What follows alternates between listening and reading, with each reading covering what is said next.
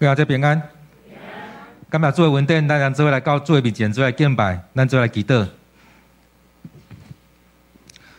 亲爱的主，我们感谢你，当我们来到你面前敬拜，愿主的灵就在我们当中，与我们同在，带领我们来到上帝面前来敬拜。主啊，我们再次将我们自己，将我们每位弟兄姐妹摆上，愿主就带领我们，也悦纳我们所献上的。感谢赞美你，我们将祷告奉靠主耶稣的名，阿门。我们今天读的经文在撒母耳记上第十五章。当我们有一些读经的时候，你会发现扫罗很好玩。扫罗他做了很多事情，而在当中，上帝也大大祝福在他身上。从上帝一开始拣选他的时候，一直到后来所发生的事情，我们都可以来探讨他到底为什么这样做，他的生命为什么是这样情况。所以今天用这样完全顺服的时候，也是透过扫罗来思想许多话语。当我们在讲到扫罗的时候，我们可以想一下，当你在打扫的时候，你在家里面打扫的时候，你会怎么扫？其实，当你在扫，你在家里面扫很久的时候，后来你的孩子跟上来要帮你扫，你一定会觉得这边扫不干净，那边扫不干净。然后小孩子在扫的时候，他会跟你说：“为什么这边要扫，那边要怎么样？这能不能怎么怎么做？”所以你就会开始觉得，哎，开始会有一些冲击出来。我以前都这样做，小孩子为什么是那样做？我跟你交代的跟你做的不一样。当我们或许有有些人有经过搬家，当你经历搬家的时候，如果你的房子是租的，你老你的房东跟你说要清空，对你来讲清空是怎么样？恢复原来状况是怎么样？你应该会，如果你当过房东的话，你应该会经历到那种清空。有的人清空是留下了很多垃圾，有的人清空是他不要的他都留下来，他要的都带走。甚至有些人清空是什么都没有拿，他一个人就离开了。所以，当我们在看社会新闻的时候，会发现有很多事件在这边发生。一个人租租房子之后跟离开有很大的差异在这当中。我觉得比较好玩的是，当我们要开车出去的时候，如果你车上有装导航，那种就很好的对很好玩的对话。现在有很多 YouTube 会用导航来做他们的议题。之前新闻有讲到说，当有一些人开车出去，导航跟他说要往前走，什么时候要转弯，大家带带领你的时候，你会跟着走吗？有多少人会跟着导航一一起走？我不知道有多少人。如果你对地地理很熟悉的话，有可能常常不跟着他。呃，前阵子我我们全家出去，然后那时候天气不是很好，我忘记去哪里，天气不是很好。然后在开车的过程当中，我。因为我那那个区地太那个地方不太熟悉，所以我开导航了。然后开导航的时候，我又看我的手机，然后又在开着前面的路，然后后面就有一个人一直在跟我说：“爸爸，这边要右转呐，这边要左转呐，这边怎样？”我就跟他说：“导航现在搜寻还没有定位到我们的地方，不能照着他的走。”所以小孩子他一直看着，就看着导航，就要照着他的走。你这边没有左转不对，那边没有右转不对。当我们看导航的时候，我们会心里面会觉得他的路好像常常不对，所以像新闻有人在报说，导航带你上山下海，然后下海出不来，上山下不来，对，所以很多人会会怀疑导航都不对。但导小孩子很很简单，导航那条粉红色的，你就照着走走就对了。但我们知道他的导航的位置不对，没有定位到，他就没有办法带我们到那边去。所以其实有很多笑话，导航在走的时候，我们常常在开玩笑。木先生也常常刁我说：“你开导航好像都没有用，因为导航常常都会跟你说，如果可以的话，请回转；如果可以的话，请怎么样。”所以我走的路常跟导航是不一样的。所以在当中，我们常常会有自己的想法，即使开了导航，还有很多自己的想法。当然有，当然有些时候，牧先生会问我：“你不是要照自己的路走吗？为什么要照着导航的路来走？”有时候跟跟牧师长说，我没走看看嘛。虽然他走的奇怪，他走路对我来讲很奇怪，但有时候走看看还是会有新的发现。所以当中就让我们去想，很多东西你用它，你是要被它拉着走，还是你要带着它走，还是它走的是一套，你你做的是一套。所以他讲到顺服的时候，也让我想到我小时候听我哥哥，这这故事不一定是对的，但是以前我哥哥就跟我们，好像我同学或我哥讲的，他说德国人。他们在以前在训练的时候，是把人带到屋顶，然后跟你下命令，就说往前走。然后长官没有说停的时候不能停，所以他就一直往前走，往前走。到后来好像走到走到底的时候，有些人掉下去了，长官才说停。我不知道这个这个讯息是不是对的，但那时候听到就很惊讶，明明前面已经没有路了，明明前面下去就是掉到二十楼二十层楼下去了，但他还是照着这样往前走。这对那时候人来讲，我们觉得是可信的，因为那很小的时候觉得可信的，因为觉得那时候共产共产的国家或某一些集权的国家应该就是这样子。即使你看到危险了，即使你知道掉下去会死掉，你可能还是会照着说，照着做。所以，当我们在讲顺服的时候，其实有很多可以去想的。到底面对这样你觉得很很危险的时候，你愿不愿意跳下去？你愿不愿意继续往前走？像之前有一个故事在讲的时候，有有一个人，他从上面掉下来的时候，他拉到一个绳子救了他，然后他一直在祷告说：“主啊，主啊，救我，救我。”对，救我，不要让我死掉。然后他很祷告了很久，喊了很久。后来旁边有一个人跟他说：“你手放开，你就得救了。你手放开，你就得救了。”那个人觉得怎么可能？我手放开就掉下去啊，就死掉了。旁边就有一个人跟他说：“你手放开，你就得救了。”因为他没有发现，他离地面大概只有十公分、二十公分而已。因为他看着上面的悬崖，他掉下来了。旁边路过人都跟他说：“你脚放开，你就得救了。”所以，其实我们生命当中有很多这样的故事在。其实，就让我们去想，我们生命有没有活在上帝的心意当中？当一个声音来的时候，你会怎么去面对这样的事情？所以，当我们在面对扫罗的时候也是一样。当扫罗拣上帝拣选他的时候，其实非常简单，跟他交代几件事情而已。一个很重要的事情是，你要等候。为什么会讲这个？因为从他第一次遇到撒母尔的时候，撒母尔就跟他说：“你先去敬拜的地方，你先去礼拜堂那边等我。”然后他就去，就去等。第二次遇到的时候，也让他在那边等了七天。等完七天之后，撒母耳来了，带大家敬拜。第三次他要去打仗的时候，撒母耳跟他说：“等七天。”但他没有等满七天，他就自己献祭了。所以，其实那种很多时候，我们看到扫罗的身上，常常我们可以去想，到底什么是顺服？到底什么是你有没有听到？什么是顺服？所以，刚才那首歌在讲到说，顺从跟听从，你听了跟着去走，你听着跟着去做，你有没有愿意这样去？所以，当我们在讲做事情的时候，可以有几个想法。第一个是，当你照着你的想法去做的话。其实应该没有太大问题，因为你怎么想就怎么做。比较大的问题开始就是你跟人一起做。人家说一个人做自己做事情很快，但是你要一个小组一起做事情，每个人有各各自的想法，谁要听谁的？更难的是你要听别人的想法，照着去做。就像我们要上网的时候，人家跟你说透过哪个路径怎么怎么去抓那个东西出来，然后去怎么做，讲得很清楚，听的人一定很模糊。然后做出来常常被推荐。我还记得我们在看电视的时候，或我们年轻人也讲过，说他曾经在工作的时候提交了一份资料给老板，老板跟他说怎么这样改，这样改，他改了五次六次，最后老板看一看，就跟他说：“哎，你第一份还不错哎。”所以他一直改改改改了很多多很多种，然后一直要照着老板的想法走，但老板其实他也没有什么太多想法，然后每次看，每次给他意见。然后最后他突然想，哎，你第一份还不错，所以其实有很多时候我们要照着别人的想法，完全照着去做，其实不是不容易的。所以这也是扫罗一个问题，也是我们的问题。你有没有办法完全照着上帝跟你说的来做？你有没有完全的照着上帝的心意来做这样的事情？所以当一开始我们看到上帝的心意，他要拣选扫罗的时候，他要让他成为这个国家的王，所以他拣选了两次。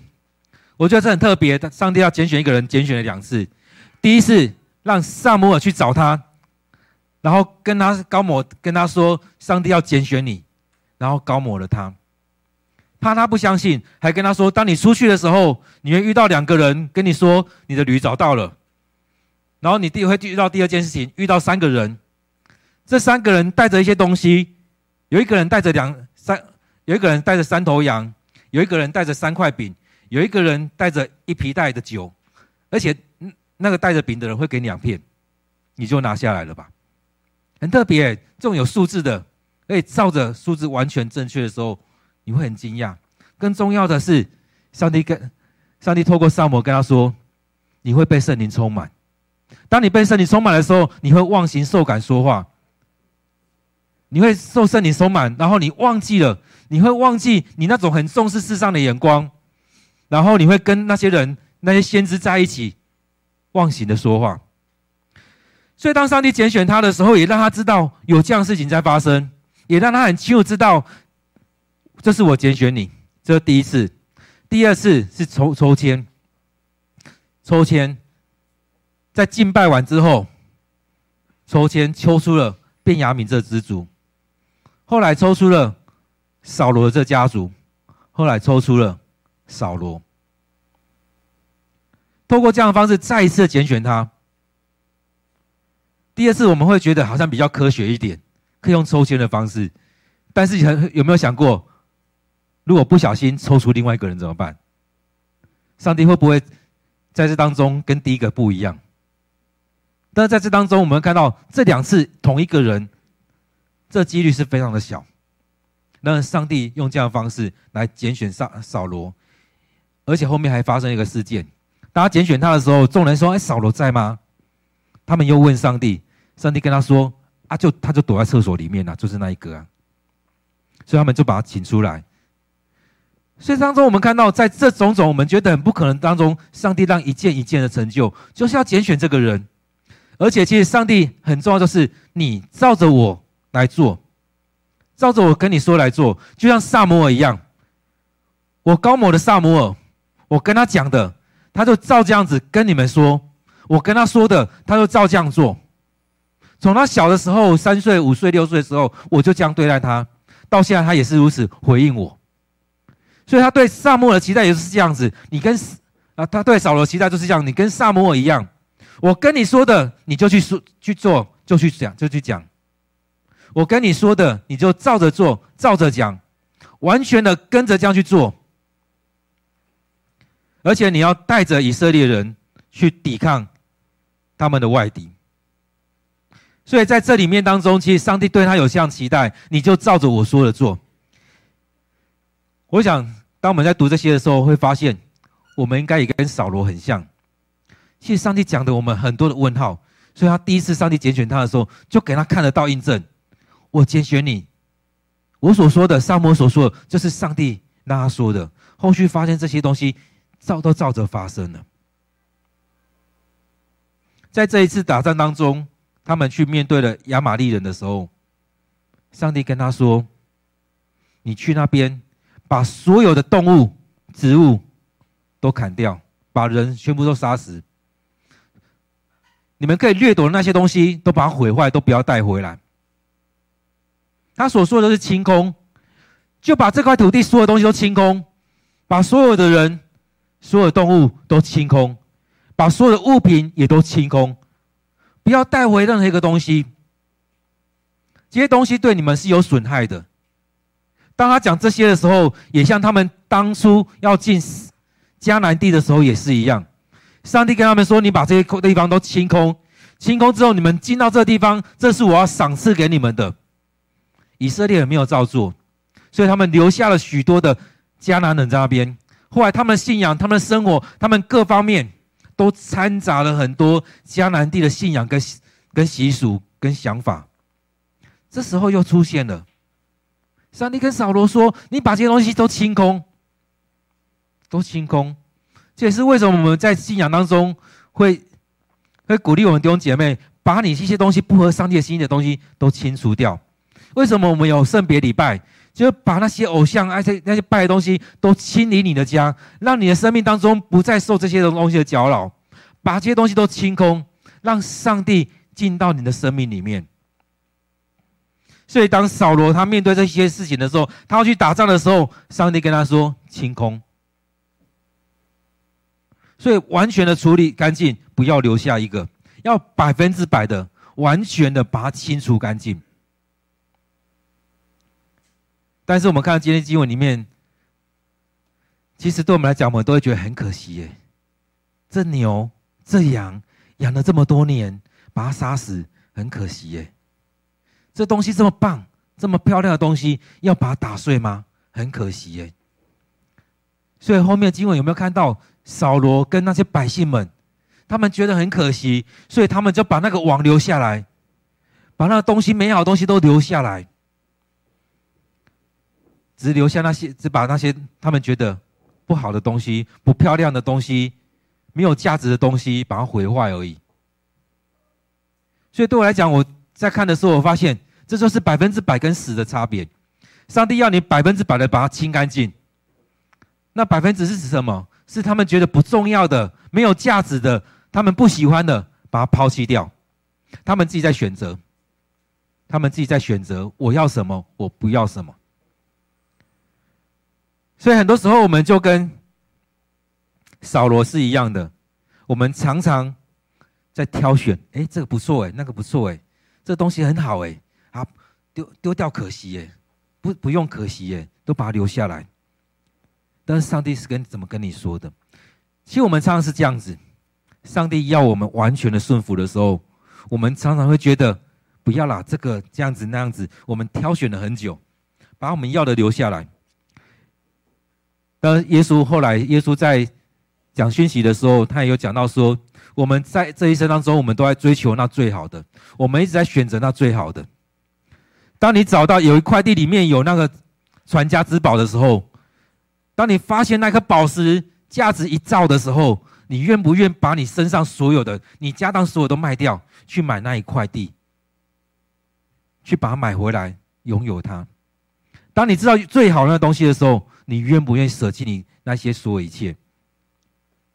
在我们生命当中，上帝跟他跟你说：当你把你的生命完全清空的时候，我要大大的祝福你。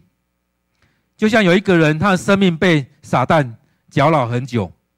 当他清理干净的时候，他是不是要把上帝迎接进来，让上帝的话充满在你的生命里面，让你的生命里面完全来跟着上帝来走？所以在我们生命当中，我们很多时候是照着自己的想法来走，清空了，然后呢，会放了很多东西进来。最近在听一本书，最近发现网络上有人在念书，然后把一整本念完，我觉得那很很厉害，他们把。那 YouTube 里面那个影片大概三个多小时，他们把整本书念完。最近在听那断舍离，他还讲到说，很多时候我们没有预备好，我们常在清的时候，常常不是把它全部清干净，而是在那挑这个也不错，那个也不错。有没有发现，好像是我们每一年过年年底的时候在做的事情，我们感恩节之前教会在做的事情，清了很多东西，然后就觉得这个也不错，那个也不错，这个应该留，那个应该留。我们生命在清理的时候也常是这样，我们自己在想这个应该留，这个应该留，怎么样做了很多处理。但是我们有没有回来在上帝面前？上帝跟你说该清干净，你有没有把它清干净？所以当我们在这这过程当中也回来看，其实扫罗他生命有很多问题。当我们在读经的时候，这次在读经发现，扫罗有一个很大问题是他很自卑，他没有自信。当上帝直接选出他的时候，让众人知道是他的时候，他却躲在很后面，他躲在厕所里面，然后人家找他出来，他很不好意思，他觉得希望在抽签的过程当中不要选到我，他希望不要选到他。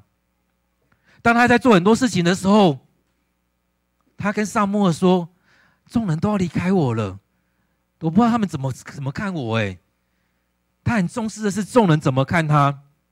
众人怎么看他，而不是上帝怎么看他？他在面对很多事情的时候，他还没有耐心。撒母跟他说：“你就等我七天，七天之后我就来带你们一起献祭。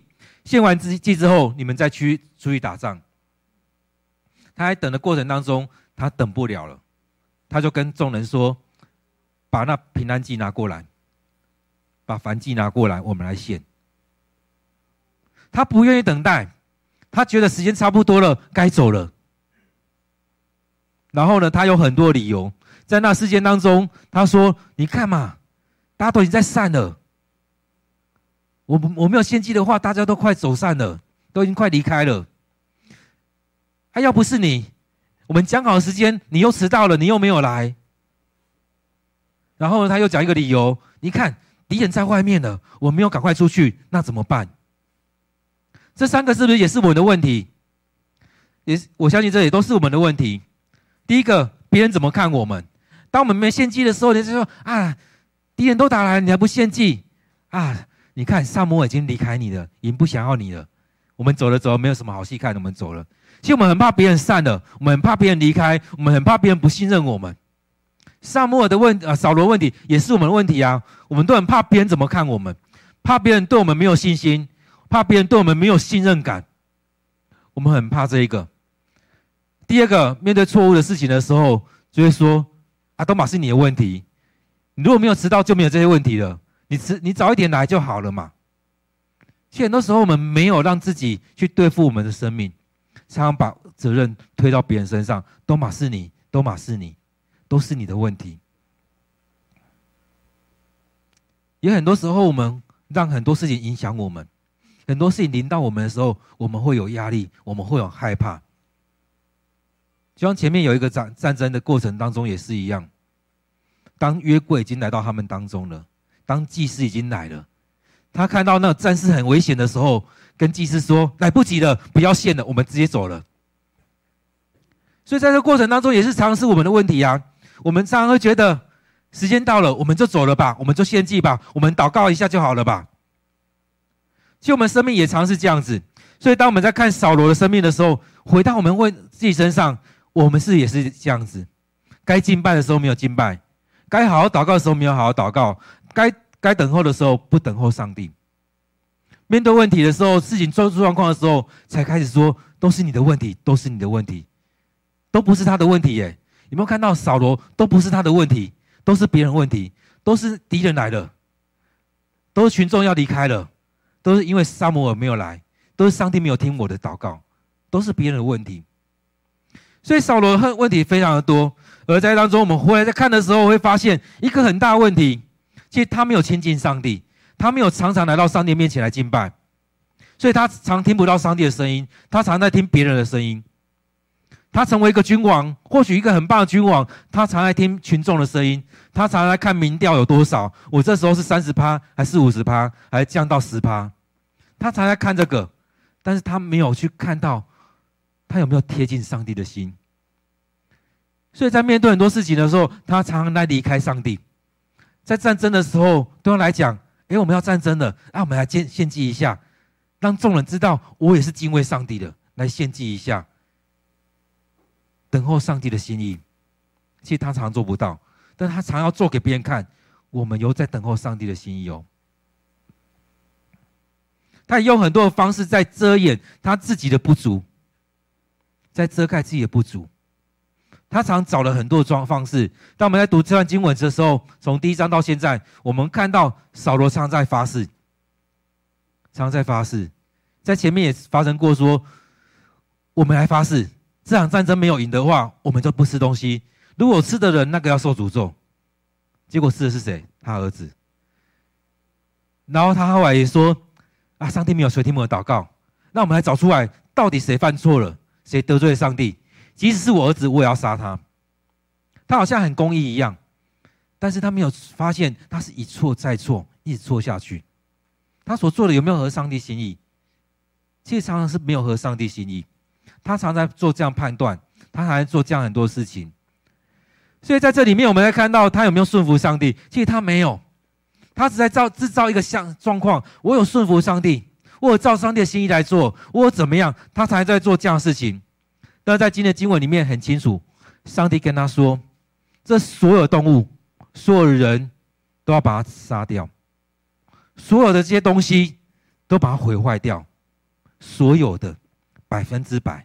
要做这件事情，但是在这当中，我们看到他处理的并没有百分之百，可能只有百分之十，只有百分之五，把他觉得没有价值的，把那些他觉得他不想要的，把它清除掉，其他的也包含那个王，他也留着，那些他觉得很长得很很棒的牛羊驴，他都留下来，把很多东西他都把它留下来了。这些造成的很大的损害。他后面还也说：“你看吧，跟上跟跟说，你看这些东西多么棒！我要留下这些东西来献给上帝。哎，有没有感觉听到很好？哎，乍听之下觉得他把最棒的东西拿来献给上帝。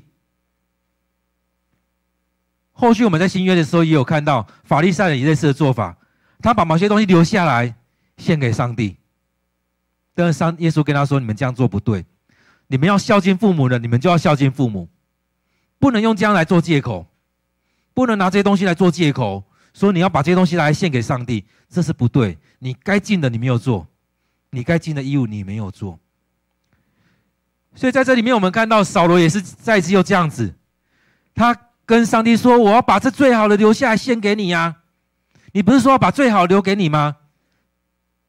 他在闪避问题。”上帝说：“你要把所有都清掉。”他没有说留下好的或不留下好的，他说所有的都清掉，都清空。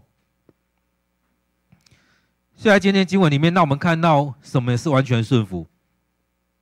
很多时候我们常常不知道什么叫完全的顺服、完全的摆上，但是在这边我们看到上帝很清楚的讲：所有都清掉，不留下任何一只，老的、小的都清掉。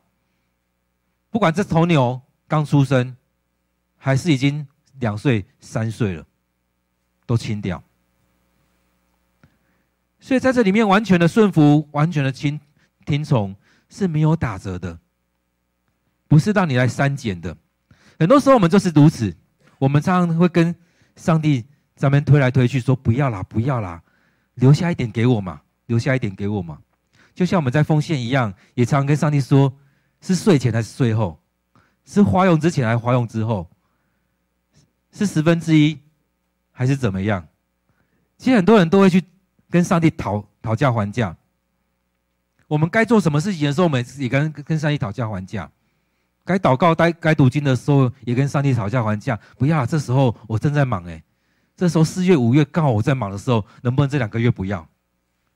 我们常常会跟上帝讨价还价。会觉得啊，这段时间刚好我有休假，我我能不能这两个礼拜跟上帝请假，不要礼拜，我就出去玩就好了。其实很多时候我们都是在跟上帝讨价还价。顺服是怎么样？是将上我们生命的主权交给上帝，将你的全人全心完全交给上帝，让上帝来带领你。所以当我们要这样做的时候，也就是挑战我们的生命。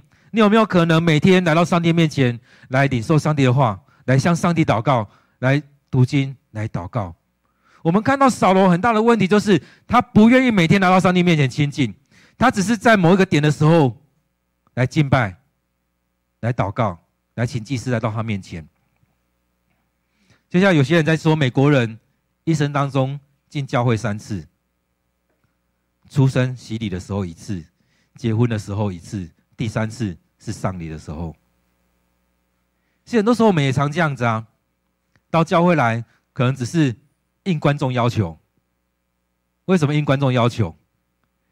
有没有发现，到我们小的时候，人家知道你是基督徒，就会问你：等会你们祷告，你吃饭要不要祷告？你礼拜天要不要去教会？甚至我在当兵的时候，我们我们学长也拿着黄色书刊跟我说：灯会你要不要看？我不知道怎么回他。然后他看到我在读圣经呢，他还问我，一直拿，他很讨厌来问我啊，你要不要看？啊，不然我放我床上，你要看的时候自己拿。其实他们都知道基督徒是怎么样子，但他们也或许是好意，或许是挑战你。其实很多时候，我们基督徒都知道你是怎么样。我们的敬拜，我们的祷告，会不会是应观众要求？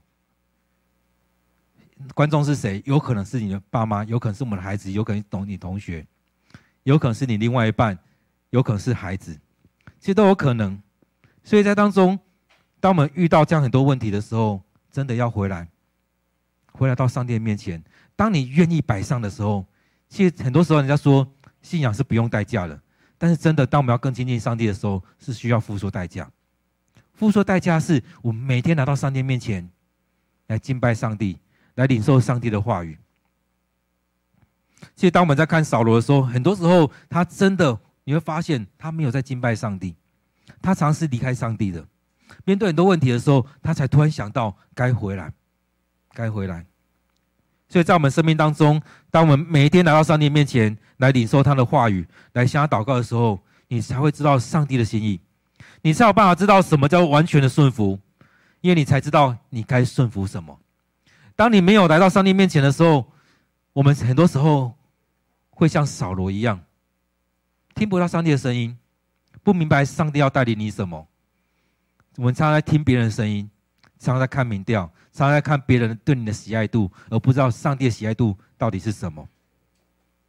我们常常害怕上帝对我们说话，当上帝跟你讲的时候，你也不知道这句话是不是从上帝那边来的。其实扫罗常常他搞不清楚这句话是人的话还是上帝的话，所以他搞不清楚该怎么来做。当撒母耳跟他讲的时候，他还常常在打折。所以在我们生命当中，我们要回到上帝面前。当你愿意来到上帝面前，读经、祷告，将自己摆上，让自己来带领你，让你能够愿意谦卑顺服在上帝面前，让上帝来带领你。我们常常说要听主的声音，到底主的声音是什么样的声音？那我们天天来到上帝面前来敬拜的时候，你也才会知道。之前牧师也常来说，我们不要一直在讲祷告一下。我们要真的来到上帝的面前，来寻求上帝的心意，将自己摆上，来真的将自己的生命交在上帝的手中。我们常常都会讲说，用心灵与诚实来敬拜。那敬拜也包含，让我们用我们的心，用我们的灵，用我们的真实，来到上帝面前，来向上帝来祷告。很多外面的人或小孩子会问你：“爸爸妈妈，阿门是什么意思？”耶稣也常常说：“阿门，阿门，阿门，阿门，就是实实在在的，实实在在的。你的祷告是发自你内心，你讲的是发自你内心的，不是虚假的，不是照着别人说的，不是照着这样讲过去而已，是发自你内心的来做祷告。所以，当我们的祷告你能够发自你内心的时候，你才不会陷于那种漂浮的信仰。其实保罗啊，扫罗他一个很大问题是他没有实质的敬拜。”他只是在做给别人看，所以期待我们真的自己这两年这两三年，牧师都要邀请大家一起来读经，一起来祷告，让我们进到实质的敬拜。让我们在当中透过读经，让上帝对你说话；透过祷告，将自己完全的摆上，让我们自己不会陷入在扫罗的状况里面。让我们面对这许多问题的时候，我们真实来到上帝面前，而不是做给别人看。不要让我们读经是做给别人看。不要让我们祷告是做给别人看，我们是发自内心。我们现在祷告，亲爱的主，我知道你是如此的爱我们，你拣选我们，就像你拣选扫罗一样。你拣选他的时候，你高抹他，你要让他成为那伟大的君王，你要让他来带领以色列人去赢得这许多的征战。但是他因为他的自卑。因为他生命有许多的问题，让他有许多的跌倒，也绊倒了许多的人。是吧？当你拣选他的时候，你让他去经历到这许多你的话语是应是应验的，许多事情照着撒母耳所说的来发生了。你也让他领受圣灵，让圣灵充满，让他受感说话。当在征战的时候，你也将这许多的敌人交在以色列的手上。亲爱的主，也愿你在我们当中来带领我们教会，带领我们弟兄姐妹，让我们充被你的灵来充满，让你的话语充满在我们生命当中，让你的灵充满在我们生命当中，让我们常常来顺服在主你的面前。主啊，很多时候我们领受你的话语的时候，领受你的带领、你的教导的时候，我们常常会听不进去。常常会跟跟你说：“真的要这样子吗？真的是这样子吗？我们能不能做这么一点就好？主啊，让我们能够来到你面前，完全的顺服在主你的面前。许多时候我们会觉得不要是我，不要是我，不要这样子。但是主让我们能够来到你面前，顺服，跟主你说：主啊，请说，小孩静听。让我们能够将你的话语完全的听进来。”将你所说的，我们照着这样去做。当我们要敬拜的时候，我们是完全的敬拜，全然的献上。当我们要去做这些事情的时候，就照着你的规矩来做，来献上，来摆上。主啊，带领我们，你要祝福在我们当中。让我们看到你的恩典，就祝福在我们生命里面。主啊，很多时候我们都都渴慕你的恩典，都羡慕别人所领受的。但主啊，我们要这样子，我们要领受这么多的恩典，更大的祝福，更大的恩典要临到我们。主啊，让我们来到你面前，透过扫罗所他的生命的问题，成为我们的提醒，让我们更重视你的眼光，让我们好好等待你的时间。让我们来到你面前，有真实的敬拜；让我们在当中领受你的圣灵充满；让我们生命被你更新；让你将那新的心放在我们的生命里面；让我们完全的顺服你；让我们领受从你而来那从天属天的恩典、属天的祝福，要临到我们。感谢主，让我们的领受没有打折，也让我们顺服没有打折，让我们完全的将自己摆上。主啊，我们要将我们弟兄姐妹、将我们教会交在主你手中，恳求你带领我们，恳求你的话语赐福在我们当中。我们将祷告祈求，奉靠主耶稣的名，阿门。